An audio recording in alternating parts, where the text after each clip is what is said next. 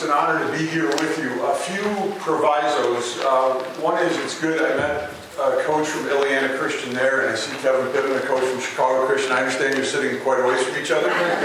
So um, I went to Chicago Christian, and I might have done some embarrassing things at a basketball game back in the day when we played Illiana. Um, but yeah, I'm a product of Christian higher edu- uh, Christian education. Um, in the Chicagoland area, so it was always fun to have this teachers' convention because we got off school, but little did I know, forty years later, I'd be presenting here.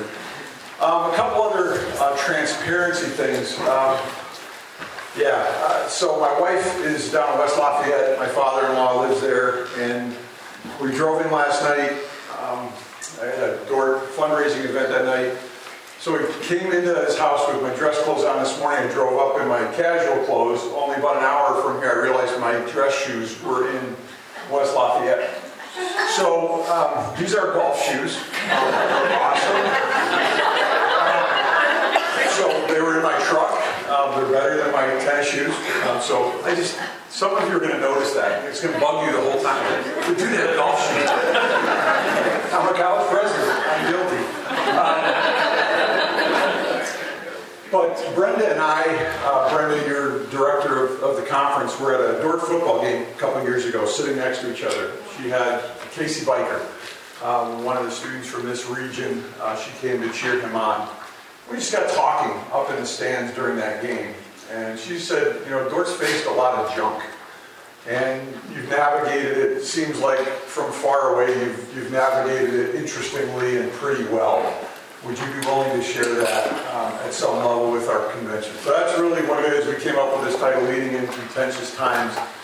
Um, yeah, I, we're just going to go there and talk about a lot of, of potentially ugly things. I really want this to be a back and forth with you about what are you facing in your school. I don't have any particular perfect wisdom on anything. Um, I've just got some stories, and I'm sharing it with you, and I want to hear your stories. That's really what we're going to do um, in this hour. But I think Brenda and I got talking about um, a particular speaker we had come to Dordt. So we live in Iowa. Iowa has the caucuses, the first votes in the United States of the caucuses. So when I became president back in two thousand twelve, Uh, that was an election year, and so we said, you know what, we're going to invite every candidate, because they all want to come to Iowa and eat pork chops and stand on hay bales and tell them why they're going to be a great president and whatever. So we've got this opportunity to bring candidates to campus, and I said, we're going to invite them all, and we did in two thousand twelve. We had all of them. In two thousand sixteen, we had all of them. Uh, we did it again in twenty. Uh, we do live in a pretty red area of a relatively red state. So we can't typically get the Democrats to come to campus. It's sort of not worth their diesel fuel to drive from Des Moines up to our corner of the world. But we begged Hillary and Bernie to come to campus. We just can't get them to come. But we did have President Trump. It was January of that year. Um, the caucuses were three or four weeks. Hence, we had already had Jeb Bush and Uh, Herman Cain, and we had, I don't have them all. I mean, I've met all these people. They're all just people like us. Uh, Marco Rubio's really, really short. Um, but he's a great guy. And, um, yeah, then candidate Trump came to campus. And it was a Saturday morning. It was about twenty below zero. We had protesters outside. And, um, yeah, he gave his speech, and he rambled and rambled and rambled. Um, he ended his speech saying this way, "When I'm president, I'll work my ass off for you." That was how he ended his speech. I thought, you don't know your audience, but um, that was an interesting one. But in the middle of his speech, he said this. He said, "I'm so popular, I could shoot somebody on Fifth Avenue and they'd still vote for me." I'm sure you've heard that quote many times. If you look at it, we didn't put a Dordt, Dordt banner up behind President Trump when he said that. Thankfully, our marketing department knows what they're doing. But if you, if you YouTube that, that is Dort's stage. Um, where he said that, and I could feel every eye in the place right on the back of my head, like I don't have a button to cut off his microphone. Um, as I walked home that day with my wife, and it was a, it was a snowy morning, I remember it, and I said, you know, whatever grief I have to take about this for the next month will be worth it, because he'll never be the presidential candidate after this. So that tells you um, how good I am at predicting the future. Um, but that's just one. um, when I first became president, the first decision I had to make, that was at the time at which the Affordable Care Act was coming into play. And we had a decision to make. And that is to put uh, the morning after pill or the week after pill in our health plan, or I believe it was twelve thousand dollars a day was the penalty if you didn't have those in your health plan. Those were my choices, literally my first month as president. Put these pills in your health plan or twelve thousand dollars a day uh, penalty. Um, yeah, what else do I have on my list? Um, uh, we'll skip that one for now. Uh, my first day as provost was our first varsity football game. Our faculty had voted ninety-nine to one against starting football at Dordt back in two thousand fourteen. So my first job as provost was to implement the football program at Dordt. Um, yeah, we've had some contentious terminations at Dordt over the, the course of time. I, maybe it does, doesn't happen in your institutions, but there's this guy, Satan, um, and he like roams around our campus and infects some of our employees sometimes, and they do dumb things, and they have to leave. That probably doesn't happen at your place, but we've had some really contentious, sad terminations on our campus. Um, yeah, the rest of our athletic conference all plays games on Sunday. We don't. Um, every time I go to our athletic conference meetings, I have to explain why our baseball team will not play games on Sunday, even if there's been tons of rainouts in the spring and they all want to fit into games. Um, I don't know about your campus. Some people um, on our campus think that the Earth might be billions and billions of years old. Some of them think it's only fifteen thousand years old. And sometimes we get into discussions around science classes on our campus. Anybody else? um, yeah, this this whole world of, of sexual sin and those kind of things. So just to say I've been there, and um, I'm still standing. I think that's what Brenda said, you know, and there's probably people um, in this audience who face some of those things, either with your faculty, your donors, your parents, your students, your broader constituency, and we thought we could have a conversation on that topic today. And so that's really, um, I guess, what I'm here to share with you. Um, I'm going to buzz forward a second. Um, a presentation I gave, I was actually scheduled for chapel the day that Joe Biden was getting inaugurated. That was my day for chapel. And um, so I gave this presentation. I'm just going to go to those slides a second. Um, where I, first of all, I started chapel um, by praying for the new administration. Um, like literally, it was eleven o'clock our time, which is twelve o'clock Washington, D C As chapel began, he was taking the oath of office with the Bible. Um, so I just, I was giving this presentation. We opened up with prayer for the new administration, but then I presented on this. And this is some data um, from Pew that shows in our country, this is not a political conversation, but this just shows you the contentiousness at which we're having to run Christian schools in this world right now. So this is nineteen ninety-four. I apologize, let me get this out of the way a little bit. Did I do it? This is nineteen ninety-four. It shows, uh, Pew, Pew does a great job of research. Again, consistently liberal people, consistently conservative people, and then showing in the middle of the road person who might consider themselves a Democrat, middle of the road person who considers themselves a Republican in nineteen ninety-four. They, they redo this research every once in a while, so let me just show you what's happened to our world. nineteen ninety-nine, everybody moved just a little bit, if you will, more liberal. two thousand four, actually the media Republican, if we go back, is really the only one who moved a little bit more progressive liberal. two thousand eleven, the average Republican moved a little bit further to the right, a little bit more spread between the folks. two thousand fifteen, the spread starts to grow. You see these, it's becoming a little bimodal, if you will. two thousand seventeen, a little bit more yet. And now look at the spread between two thousand seventeen, between the average Democrat and the average Republican. It's significantly larger. There's two thousand, or nineteen ninety-four. That's the spread between the average Republican and the average Democrat. Again, we're going to go political. We're going to like offend everybody this morning. Right? We're going to go like, religion and politics and gender, and that's what I'm here to help you with. Um, I'm not here to make a make a stand. I'm just here to help you through this. That was the average distance on a variety of social topics between the average Democrat and the average Republican back in twenty fourteen. That same yellow size, right? This yellow size is now four and a half times away from everybody. Like, this is why we can't have a conversation over the fence in our backyard anymore. Mm-hmm. Much less at a school board meeting or at a parent-teacher conference or this kind of thing. I mean, this is real for us, and this is the environment now. twenty seventeen, you think it's widened or come back together in the last few years? Again, Pew hasn't redone their research yet, uh, but this is the world we live in, right? So again, I'm just going to throw these out there and keep the, the same. So ninety-four to two thousand seventeen, as we watch these piles grow, and I am not telling you how I vote, I'm not telling you anything, this is not about that, but just look at this. There's the median Republican, there's the median Democrat, but the, the polls in this deal, right?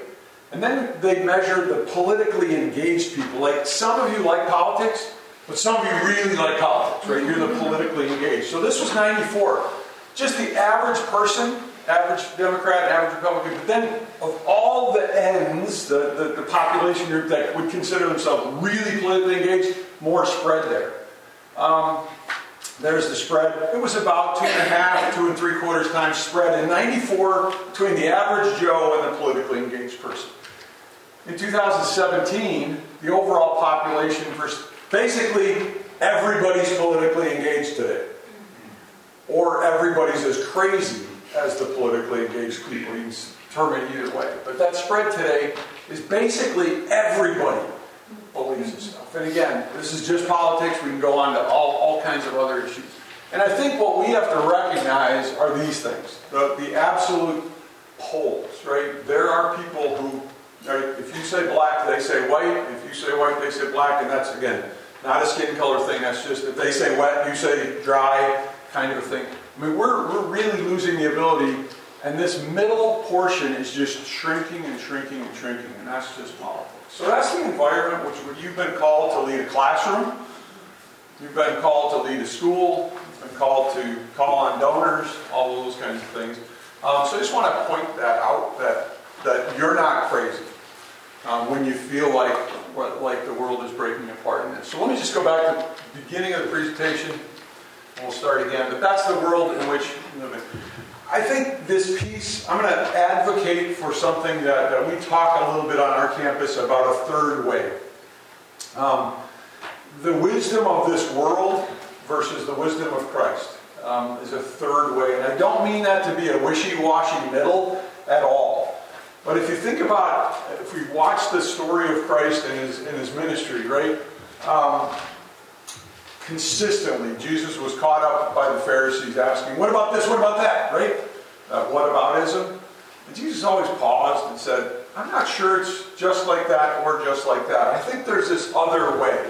And I think that really comes from this passage in First Corinthians. This is at the beginning of First Corinthians. Paul is writing the letter to the Corinthians basically saying, in your church there's a lot of people trying to break you apart, right? You, this people say follow this guy, this people follow this guy, this people... And then he has this little section. For the word of the cross is folly to those who are perishing, but to us who are being saved is the power of God. For it is written, I will destroy the wisdom of the wise, and the discernment of the discerning I will thwart.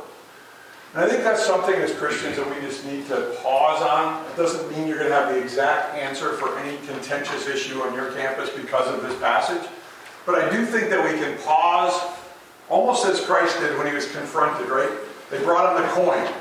Said, should we pay taxes? No, they asked, should we pay taxes? He said, give me a coin.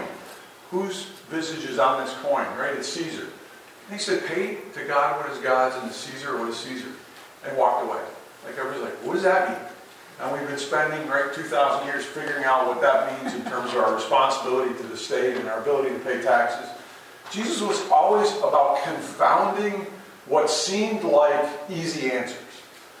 And I think more than anything else at Dordt, as we've been able to to get through these contentious issues still standing, it's to just not get caught up in easy answers. Um, and I want to bring you some things out of the corporate world before I got into Christian higher education that I learned in the corporate world that I think gets to that as well. But I think to really keep your team in your building, in your fourth grade teaching group, praying on this regularly is to say, you know, God's wisdom is beyond this world. It, this world is perishing. That doesn't mean we don't use our rationality to think through contentious issues. That doesn't mean there aren't facts or there isn't science. That's not what I'm talking about. But I think consistently what I've seen in these patterns is like, wait, there's something else. And again, I'll just go to Trump. you know, my response, he was coming to campus, he was already a controversial figure. And people were already, our alumni were already hitting me with like, you should not let this person come to campus. And I wrote a letter and I said this. I said, I got three options. We live in Iowa. We have all these candidates that want to come eat pork chops and stand on hay bales. If I invite none of them, I don't think I'm doing my job to our Dordt students in terms of getting them politically engaged. I think one of the besetting sins of the young generation is political apathy, because they watch people on television talk past each other all day, right? And if I don't invite these people to campus, our Dordt students don't engage them. So I would think that's a mistake. So I don't want to do that. The two is I could pick as president to say, this person's a good Christian, they should come to campus, this person did that, they shouldn't come to campus. I could do that, but we'd lose our not-for-profit status, because then we would be picking and choosing candidates. And the third option is invite them all under the same pretense and see what happens, and trust our faculty and our students to open the Word of God and discern who to vote for. So I put that out before he came to campus. To me, that's a little bit of an example of a third way. It's like, yes, this would be easy to not invite anybody.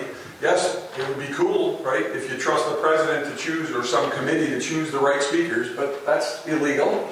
So we go through this. After he spoke, oh my goodness. and, and again, I just sat and I said, what would I say to my ten-year-old grandkid? If I had a ten-year-old grandkid and they asked me, why did he say that?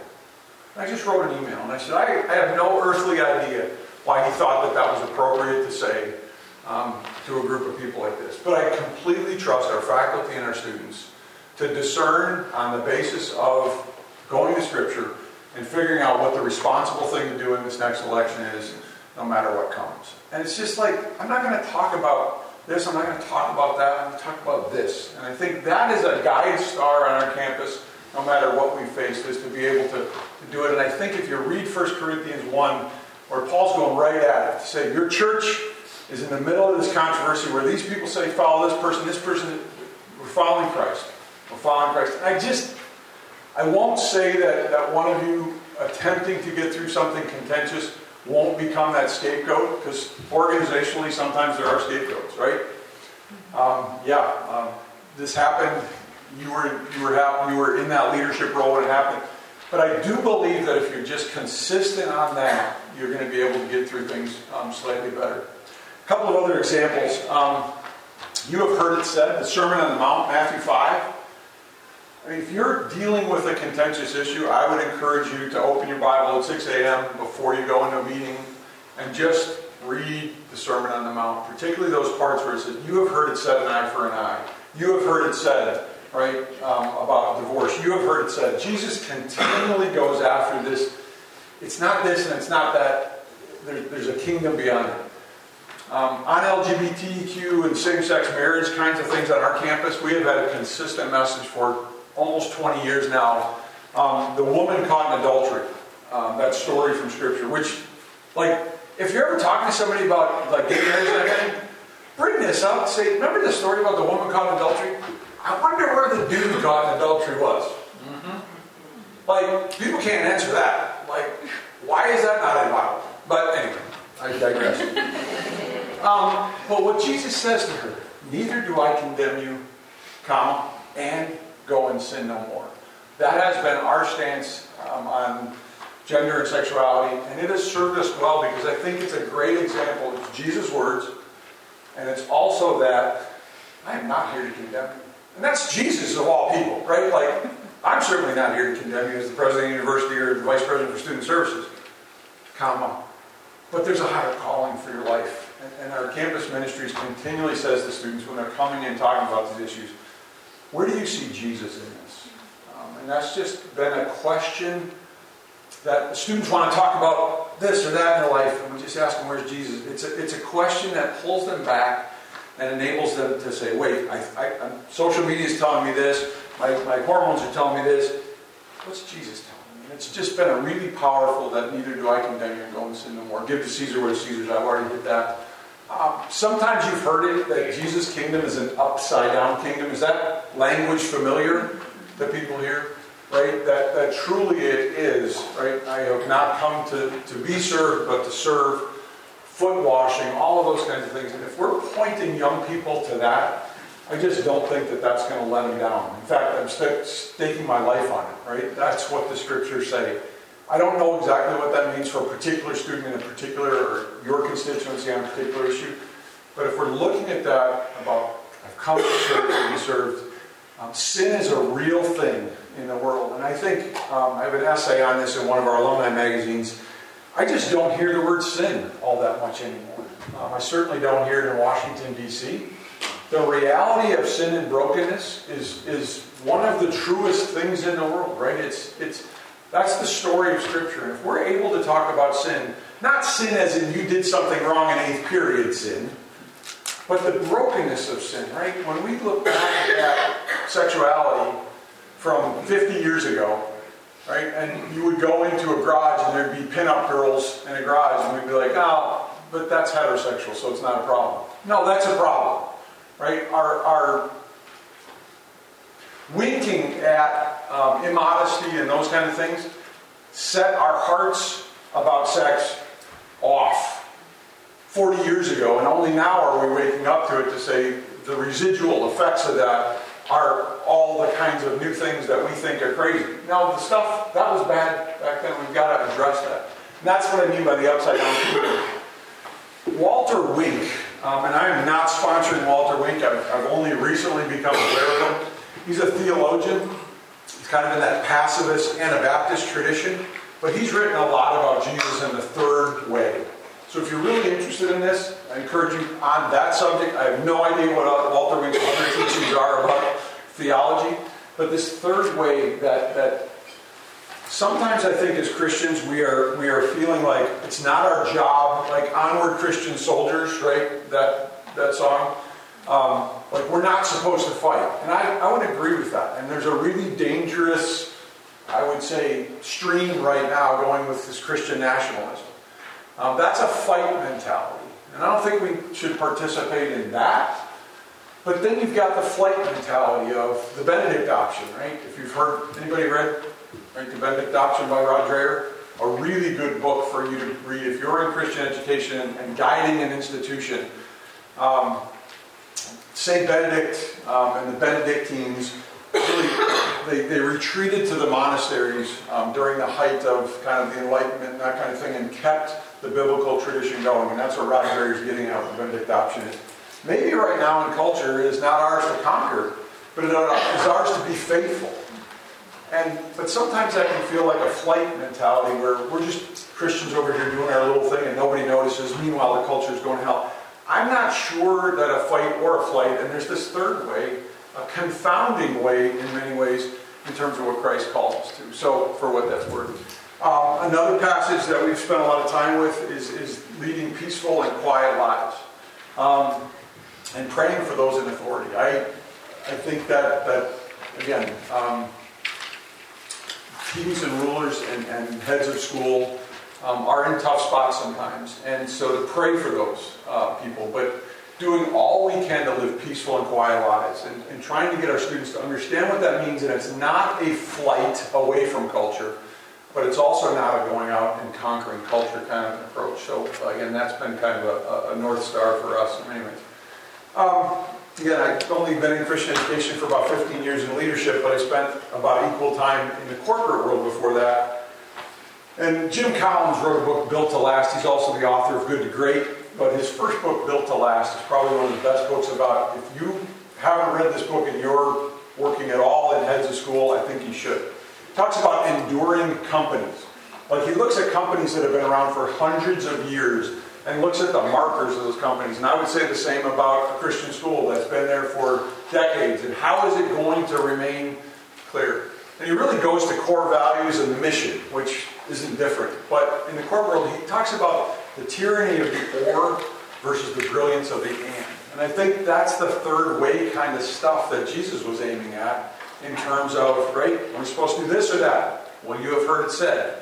But I say to you, there's a higher way, a third way, a different way. And again, Jim Collins comes at that. And I, like I say, we use that in our corporate settings. Um, I did corporate consulting, owned a few companies. Really found that to be, right, when an employee is saying, well, I can either, you know, serve the customer and keep them happy or lose money. Right, I'm going to give them a refund. Right? Yeah.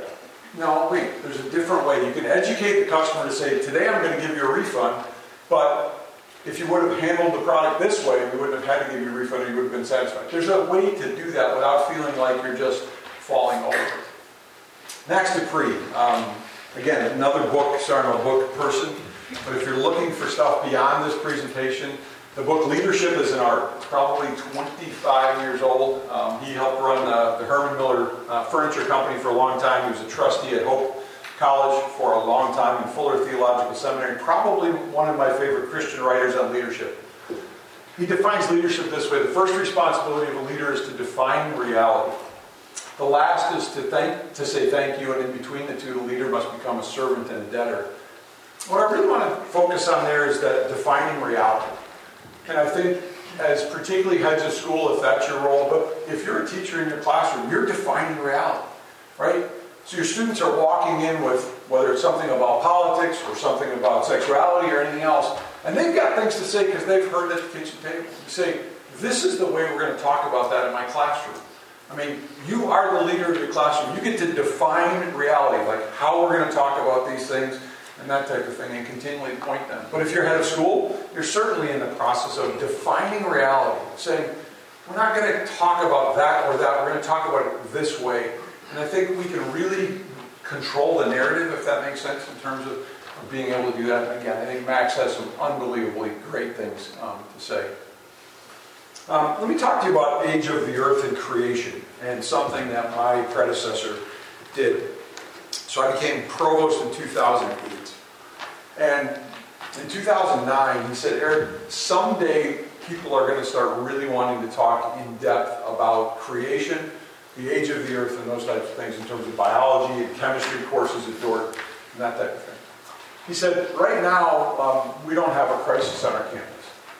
But it's going to come someday. And he says, I think we need to have a task force get together. We're going to get a few theology professors, a few chemistry professors, a few biology professors, and you as the provost, and me as the president. We're going to spend a year thinking about how Dordt is going to handle issues of creation, creation science, the age of the earth. I thought, there's no crisis. Why would we do that? He said, because it's going to come. And I think that's the importance of looking ahead. Um, and I've got a few quotes up here. Um, Literally, we're at a Christian education conference, and I'm quoting from Machiavelli. There's a lot of irony there. Um, if, honestly, if you love leadership and you've never actually read The Prince, I would encourage you to do it. Machiavelli, I was going to say he's a lot like Trump. Um, he does some good things, but he's got a bad rap. Uh, but erase that from your memory. Um, Machiavelli's, we talk about being Machiavelli. And yes, absolutely um, that fits, because The Prince is filled with a bunch of tactical things that leaders can do to manipulate people. Um, and I'll be honest with you, I raised four kids. My wife and I talked about manipulating our kids all the time. And if you're a fourth grade teacher, you know exactly what I'm talking about. Right? Manipulation uh, can be a very... Um, well, it's an ethical thing. Right? Leaders manipulate. That's what Max Dupree's talking about. Defining reality. Like, you're manipulating your constituency to think in a certain paradigmatic way about what we're going to deal with at our school. And, and this is one of my, my favorite quotes about leadership. It's Machiavelli from The Prince. Thus it happens in matters of state. For knowing afar off, ten years from now, this may blow up at our school. Which is only given a prudent man to do. The evils that are brewing, they are easily cured. But when, for want of such knowledge, they are allowed to grow so that everyone can recognize them, there is no remedy to be found. And my predecessor as president, I thought he was crazy. I'm like, dude, I got a lot of things to do today. I don't have to worry about sitting with a task group for a year talking about how we're going to think about creation science. I will tell you, I've shared that. It's a draft at Dordt. We don't publish it on our website.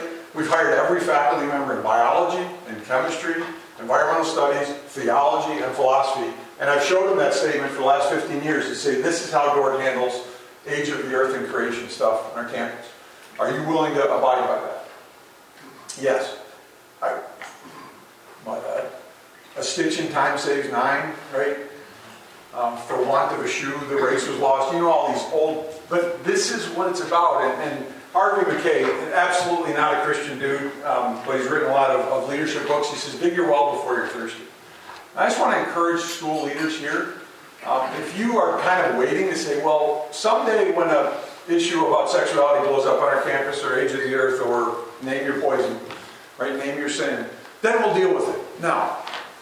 The best time to talk about these issues is when there's not a crisis, because there's not two people standing in front of you who are going to be hurt because of it.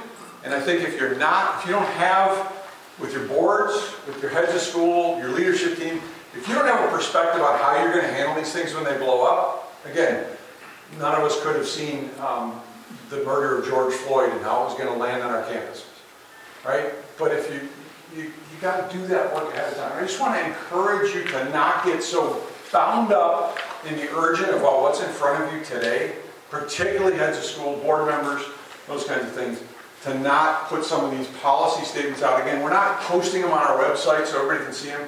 But you're having the conversations when everybody's emotions are just lower and there's not two people standing in front of you. One of them is going to lose a job if you have to decide it this way or that. And I just think that makes such a big difference. Um, yeah, The Prince by Machiavelli. Who knew you were going to go to a conference?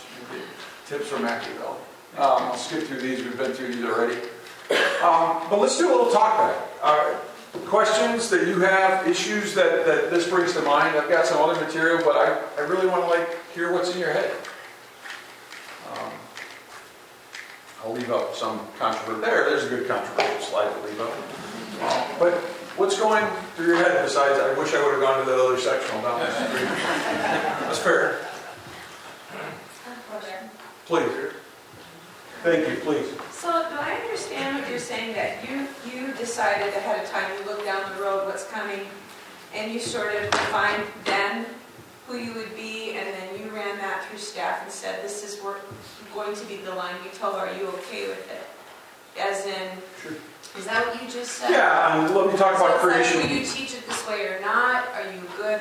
Yep. You can go, you can stay? Like, sure. No, I'll let me tell you a little bit more about that, and that'll hopefully answered. So, again, this is in two thousand nine. Uh, we got together a task group, a couple biology professors, a couple chemistry, a couple the- theology professors. No board members on the task force, but we told the board ahead of time we were going to do this. The president and myself. We just met and talked through, um, yeah, what it is that we should think about scripturally about the age of the earth and those kind of things. And um, I can remember one of the task group members, uh, great professor, he said, you know, I think the, the real key passage for us on this whole issue is Job thirty-eight and thirty-nine. I was like, what? He goes, that's when Job was getting all high and mighty with God, saying, I got it all figured out. And God said, sit down, bro. You know, grab your groin, because here we go. Um, and he said, you know, do you know anything about who I am as a creator, God? Do you know anything about where I keep all the snow that I send and the lightning and that kind of thing? I was like, totally changed in the room. And then we got working on it to say, you know what, um, there's an awful lot of mystery. That's a word we use a lot at Dordt about mystery, uh, particularly on this on this question. Because I, I do think that um, we need to use science and those kind of things. So our position is this, is that um, the only things that are important to talk about in terms of the age of the earth and creation are that God did it. God did it intentionally, not, you know, he didn't catch up to the randomness of it. He did it, and did it intentionally, that human beings are separate and distinct creation from anything else. We teach about naturalistic evolution because our students are going to go to grad school, med school, and they're going to be faced with that as the dominant paradigm.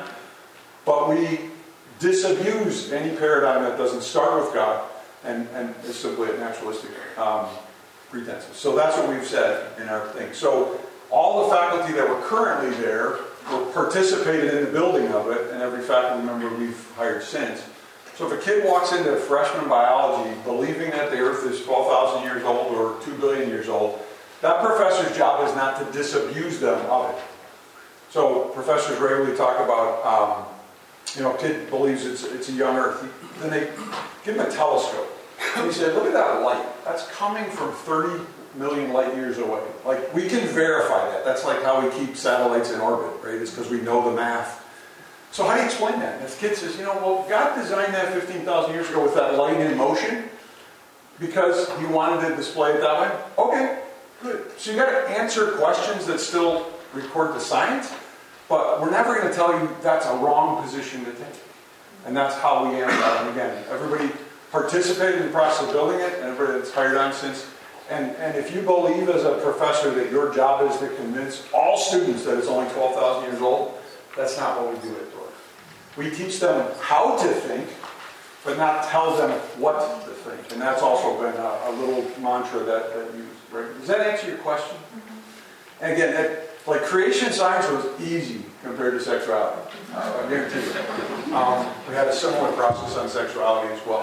Creation science was like, happening compared to that. Other questions would be helpful. Well, how did you answer the sexuality question? That's the easy one. No, that's fine. That's fine. Um, no, campus ministries and student services, we we we do something what we call the long game. You know, some kid that walks in and says, "Hey, I'm I'm sexually attracted to the same sex." That didn't happen like since they became a freshman at Dordt. And we're not going to fix them all before they leave Dordt. So, like, to start there, that's defining reality, right? It's like, no, we can't do that. But faithfulness, planting seeds, putting things in there that, that God's going to germinate or not germinate in God's time. So we talk a lot about the long game um, on this. Uh, but we do believe that, that Scripture is really quite clear um, about that there are two genders. And that um, the act of, of sexual activity is given to us by God to glorify Him in a marriage between one man and one woman. Um, that's what we have said. And we try to be clear about it on our campus visit days. You know, when you come on a campus visit day, there's not like this big banner at Dordt putting that out there. But people are asking, right? When they come to your school, they're asking. They want to know that. And actually, I'll just tell you, we have a master's degree, an online master's degree in social work. And um, a student applied and then saw, dug into our policies and called us and said, "It looks like you guys are traditional in sexuality. I'm same-sex married. It probably shouldn't apply, huh?" We said, "No, probably shouldn't." Said, "Thanks for being honest. I'll find a program that fits me." Uh, to say that I wasn't like scared in the middle of that conversation, like when this person's asking, like, "Is this a lawsuit next week?" Um, but so far, right, uh, the clarity with which you brought the person actually thanked us um, for it and said, "I'll find a program that fits me." And I just believe that if we're, if we're um, honest about who we are and how we're going to do it, it's not that, I don't believe it this way, that because we're going to stand for what we believe God right is going to bless that. That is not my message.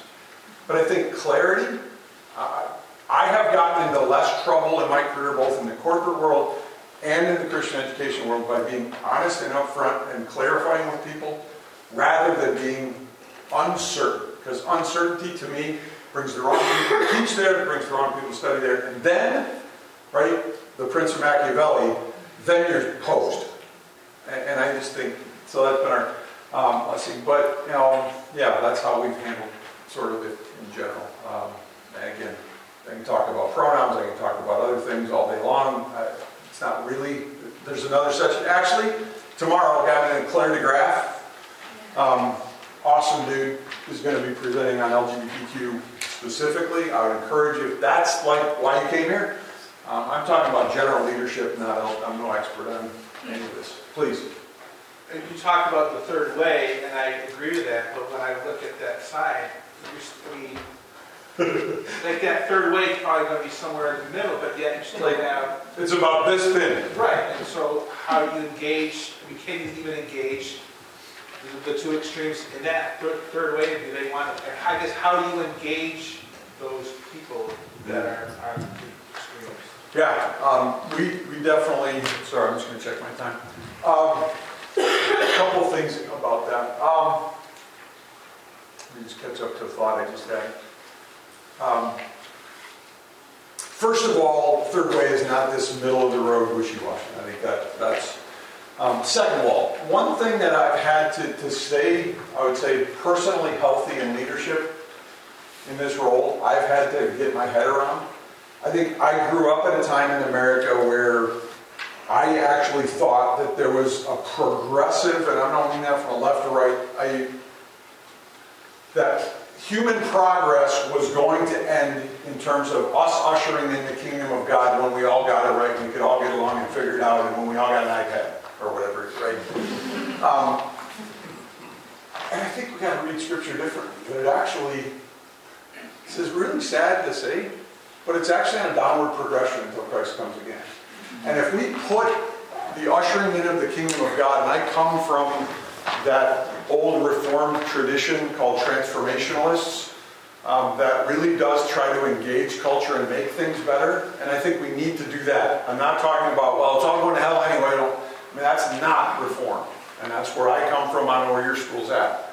But I think we got confused that we thought engaging culture and trying to, to, to bring Christ's truth to things that eventually everybody would understand it.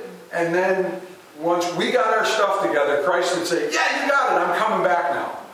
And I do think that there is a downward trajectory, if you read Scripture, that this is going to get worse and worse and worse. It's the only thing that gets me out of bed in the morning, um, is, is realizing that no matter what our policies are at Dordt, no matter how silver my tongue is to talk to donors and trustees, I am not ushering the kingdom of God. That that I am just called to be faithful. Um, and if some controversy blows up at Dordt that, that cost me my job because I felt like I'm being faithful, okay.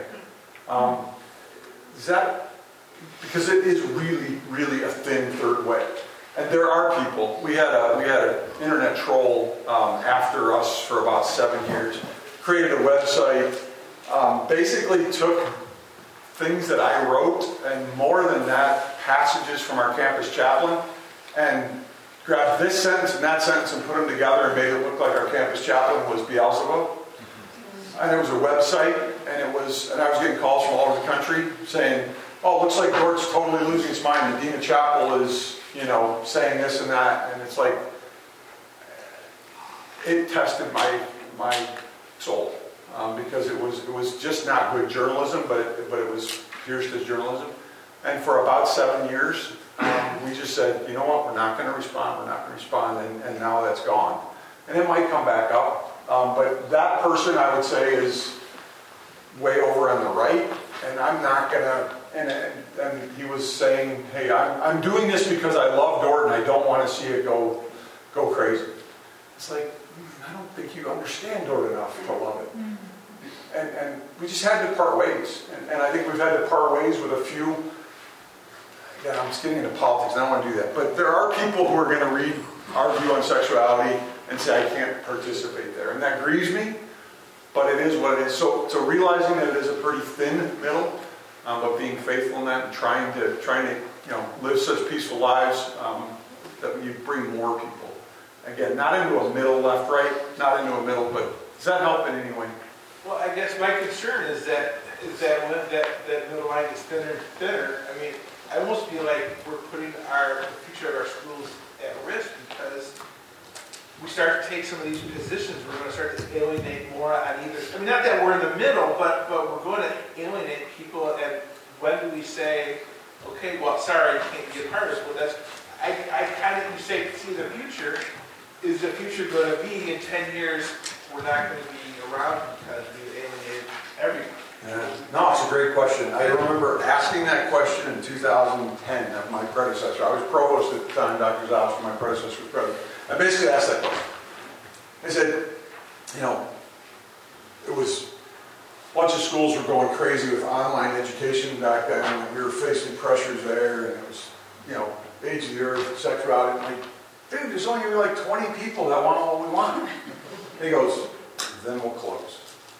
He said, if what this place was founded on, to provide this kind of an education built upon God's Word, and if it's true that really only twenty people want it and we can't afford to run to twenty people, then we shut the lights off and go away. And I was like stunned. I'm like, wait, I just sold my company to come be provost here. He's like, it's not closing. But he taught me something about that, that I think we're called to faithfulness. And, and again, what that means in terms of your local context, I, I get it. There are schools that have gone away. But I, I just don't believe I, that, that God has called us to say acquiesce or change or be who you I, I'm not calling you to be because the market is going in that direction. I'm not sure about that. It's it's it's. But that's what one of my mentors told me. And I remember being stunned by that question. Now, I will say at least what I'm hearing in the short run is the exact opposite. Um, and I'm seeing a lot of things. I'm sorry, Mike, how many people have I offended already? um, I'll just tell you about our athletic conference. Um, we, we're in the Great Plains Athletic Conference. um, thirteen, twelve faith-based schools throughout the Nebraska, South Dakota, and Iowa. Um, and there's only two of them, Northwestern and Dordt, who all play our competitions on Sunday, so they kind of look at us a little bit as odd. We're all faith-based, but some of them are like faith-based from one hundred twenty years ago, and I don't know what that means. I'm not judging them, but eighteen months ago, I started to have a conversation about transgendered athletes in our athletic conference, and I couldn't even get it on the agenda. And I wasn't worried about Dordt students, but I was worried about if Dordt someday had to play against two transgender athletes, um, that it would become a controversy. And I didn't want it to be. I was trying to dig our well before we were thirsty at the athletic conference level, just to say, how would we handle this? Um, and the only thing that they asked me was, well, if we come with a transgender athlete, are you going to play us? And at that moment I said yes. I said, that, that does nobody any good. Um, but eighteen months ago, that was all we could talk about. twelve months ago, tried to get it on the agenda again, couldn't. Six months ago, um, couldn't. We met two weeks ago. All the presidents were interested in talking about it. And I, I don't know what that means exactly. We haven't solved it yet in terms of our athletic conference. But I do have a sense that the pendulum on that issue is really swinging in a way that I'm surprised about. I kind of thought it would just go forever in a direction. And I'm talking more about trans now than I am about same-sex marriage. Wow, why did I come here today? There is no live tweeting.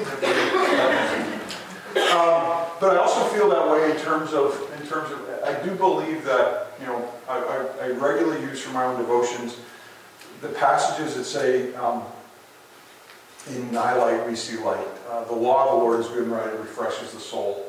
That's the only way I can get out of bed sometimes, because I do see it, it that thinner and thinner and thinner, but then faithfulness, faithfulness, and I'm not, it's not a prosperity gospel thing, but I'm seeing a resurgence right now where parents are like, this is worth it. Um, in our state, we've got our governor wants to do school vouchers. I'm not sure if that's a good thing long term or not for, for Christian schools. Indiana people here, right? It's a good and a bad. It's great. It's challenging, but it challenges you in new ways, right? It does. So you've got to have your dig your well before your thirsty conversations, right? In real time when you've got lots of people. Hi, Pete. How are you? I'm good. Good. Like, wow, I cannot believe the people that are in this room and I'm speaking to you. Crazy. Um, anyway, what, what was the question? Athletic conference. Athletic conference. Yeah. So I'm seeing a resurgence where all of a sudden our, all the presidents want to talk about it, and that's on trans, not same-sex marriage. That's a different deal in our athletic conference. But I'm seeing pendulum swing. I'm seeing more people going almost. And this is the Benedict option, that all of a sudden, once the Enlightenment, I think I have this history right, if there's better people on it, I've got the, the epochs wrong, but the Benedictines were kind of in their monasteries, continuing to focus on it, and when the rationalism and the Enlightenment went away, all of a sudden they had kept it. I, I kind of feel like we're in that moment now at Christian schools, is that people are going to come back and say, wait, that's the kind of school I want my kid in. Um, and we might see a resurgence, and again, if we, if we don't, we don't. Um, but eventually Christ will show up and we'll get it all figured out. Other thoughts, questions, things, please. I, I think one of the most contentious things um, that I've experienced in my years in Christian education was the return to learn plan oh. in twenty twenty, twenty twenty-one. And I, I sort of begin by thanking you for Um, I, I, we we used a lot of the stuff that you had that had been shared with us that you did, so thank you for your work on that. Would you be willing to share with us some things that you learned um, going through that whole process from closing down the campus to opening back up? And I, I'm sure that was a, another thing you haven't addressed, but if you could share some, oh, sure. some things you learned and no, processed through that? Sure. Um, so it reminds me of something. You guys know who Patrick Lencioni is? Yeah. yeah. Yeah. If you're not, if you're like leading a team and you don't know, um, yeah, the five temptations of a C E O, or particularly the five dysfunctions of a team. We have focused, and it's taken us all. It's taken me ten years on our team, but this issue of productive, har- uh, productive conflict versus artificial harmony, like engendering that in a leadership team will get you through contentious times. It's still a funny story, literally. One of my guys who was our crisis manager, and we were having a meeting, a, a C S I case meeting on our campus at my home the day, the, we had a two-day meeting. And And our crisis manager, it was start, we were over spring break, and he said, I'm going to get the group together tomorrow to start talking about, I'm seeing this little flu bug that's coming around. Like, we have a mumps plan, and da da da. I'm like, okay, whatever. And by the end of that day, he called me and says, I really think this is a real deal. Um, we might need to close. I'm like, we are not closing. Like I said, it's on a Monday night, I believe, or a Tuesday night. I'm like, that's crazy. By Wednesday night, we're closed. Like, I was totally, like, in, didn't know it was even a thing on Tuesday night. By Wednesday, and I was fighting with our crisis manager about it. Because he's he's a good crisis manager. He thinks, like, everything's a crisis. That's it. Whereas I'm like, you know, let's just wait it out. But to have that, like, trust between each other, he came after me. He's like, no. And literally our choir was on the outskirts of New York City about to go to Broadway for two days of just sightseeing in Broadway. That's where it was, because of all the uh, airports in New York City. Like, they would have come back with a bus full of bugs. Right? And we pulled them back. Um, so that was that was the start of it. And like we said, yeah, go home for two weeks and come back after Easter. That was our initial communication. Like, how wrong was that? And so being humble enough to come back and say, and for whatever reason, God gave us the ability early on to say, we do not know everything. We did not try to take a, we guarantee this will happen approach. And I think that that's a little wishy-washy, but I think it helped us a lot in that we weren't guaranteeing anything. Um, in June, we put out a, a deal to all our students. We were opening up in August. And two hours later, my board chair called. She said, did we talk about this? Oops. I didn't tell my board chair. Huge mistake. Um, we got through it, but literally I had not told my board chair that we were opening. I just figured, well, of course we're opening. Um, again, we were in Iowa where our governor was different than other governors. I'll just say that. So we felt like, um, but yeah. Um, Having dignity and well before you're thirsty. I have I have the cell phone number of our governor. I got it like three years before one time at an event.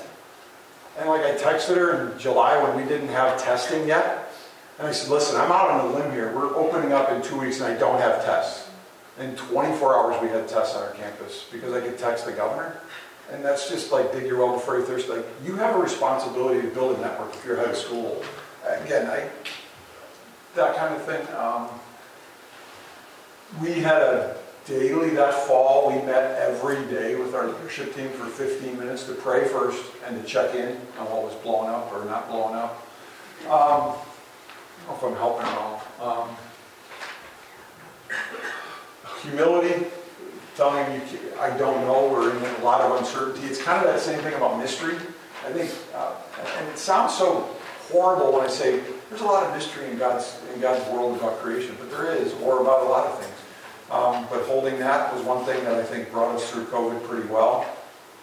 Uh, but I think we had also built a lot of communication and trust long before that thing ever happened with a lot of communities. I mean, Dordt's just a weird place, and that people are so loyal and they give us a default of trust that, that we were already, we had a pretty good well done before. I'm trying to think of other things that would be about COVID in particular. You know, my daughter was a senior, junior that year. She's like, you know, Dad, when all the adults leave at four o'clock, we don't wear masks. I'm like, yeah, I know. Um, you know, so trying, you can't control everything. Um, that was that was a one one learning. Um, and I there's some people on my team that wanted us to try to control everything. And you got to pull them back a little bit. There's some people who are like, this is so stupid, it's you know, our freedom. You got to pull them. I mean, trying to find that middle is pretty important. So I don't know if that helps. But, but trust, communication is so vital, and, and again, um, yeah. Anything else that I could be helpful with? Um, and then a couple of couple of thoughts towards the end here. Um, John Stonestreet, do you know John Stonestreet? Great point. Um, the Colson Center. John has this piece about being hard on ideas and soft on people. I think that is so vital. Um, and I'll tell you another contentious one. We, uh, when I first became president, we had a food service, and um, anyway, we'd had it for thirty years, and they, they just weren't going to be able to get us there long term. Um, but a year before I became president, um, they sold the company. It was our campus was the only place that had it, and they sold it to a kid who worked for him. He had been my student ten years before in an entrepreneurship class, and his final exam, he wrote a business plan for a campus food service. And he just bought the company a year before I became president. And he thought it was great because he just bought the company and I was his professor. And the first year I said, no, we're going to put it out for bid, and their company didn't get chosen. And I had to let this kid down. His parents came to see me and, and that kind of thing. And um, yeah, I just sat with his parents um, and just, they wept in my office. And my board chair said something to me at the time. He goes, you have, a, you have the ability to, to just see people. Um, and I didn't know I had that. My wife would not say that I have that. So that's my wife. Um, but, but sometimes you just have to sit and grieve with people. Um, and his parents, you know, first yelled at me for fifteen minutes about this horrible decision we made to change food services because we were going to leave his kid, and he'd been my student, and, and I just take it, take it, take it, and then say, I'm sorry. Um, not about the decision, but I'm just sorry that that hurts, and just then let them weep in your office. That piece, for me, I've done that with employees that we've had to fire, I've done that with, yeah, some donors that have been angry, um, but not trying to, to, to get in that that office when it's time for you as a head of school to take it and not try to win, but just to absorb. And then to find ways to remain healthy as a, as a head of school in that environment too, so it just doesn't eventually just wear you down. I think that's what, what, what Stonestreet's talking about there in terms of soft identities. Uh, Brian Madsen, John regularly talks about this, is Christians need to learn to walk and chew gum at the same time. We can say things, and this is what I would say about what we're playing in terms of the long game, or neither do I condemn you to go and sin no more. Like, go, neither do I condemn you and go and sin no more is a walk and chew gum thing, right?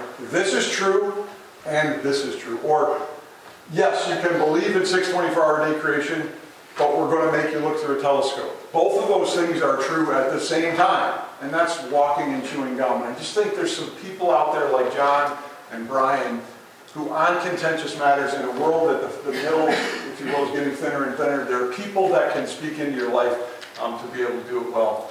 And again, um, I think the humility that Christ talks about in terms of the log in your own eye uh, versus the speck in others, boy, I don't know exactly how to live that out perfectly, um, but I do think that we have to pay attention to passages um, like that as well. This has been cathartic for me, I guess. Um, And, and I hope it's been of value to you. Um, I, I really thank you all for, for how you're leading in your schools. Um, if it was at all valuable to you, the, the way you can thank me the most is, is send some kids on a campus visit. Um, Dort's, there are about thirty colleges in America that I think your graduates need to be at, and Dort's one of them, but Dort's not the only one. Um, but I really do. If you believe in Christian education, like every day people come to your school and they choose you instead of free. Just don't let that stop after grade twelve, please. I know we're not free, and neither is Michigan State or Iowa State or anything else. But we're different than Michigan State or Iowa State as much as you're different from the community school. And if you care about that, just get them on a campus visit. Um, yeah, I'm a graduate of Iowa State. At my graduate level, there's a reason that God has big research on universities as well. But what we do builds on what you do. Um, and one of my main measurements at Dordt is that ninety-four percent of our graduates um, all the way out um, say that they're engaged members of a local congregation, and that's what we wanted to do. Um, so just ask them to come on campus, visit the Dordt. It's not that far. Uh, it's a great community. Um, thank you.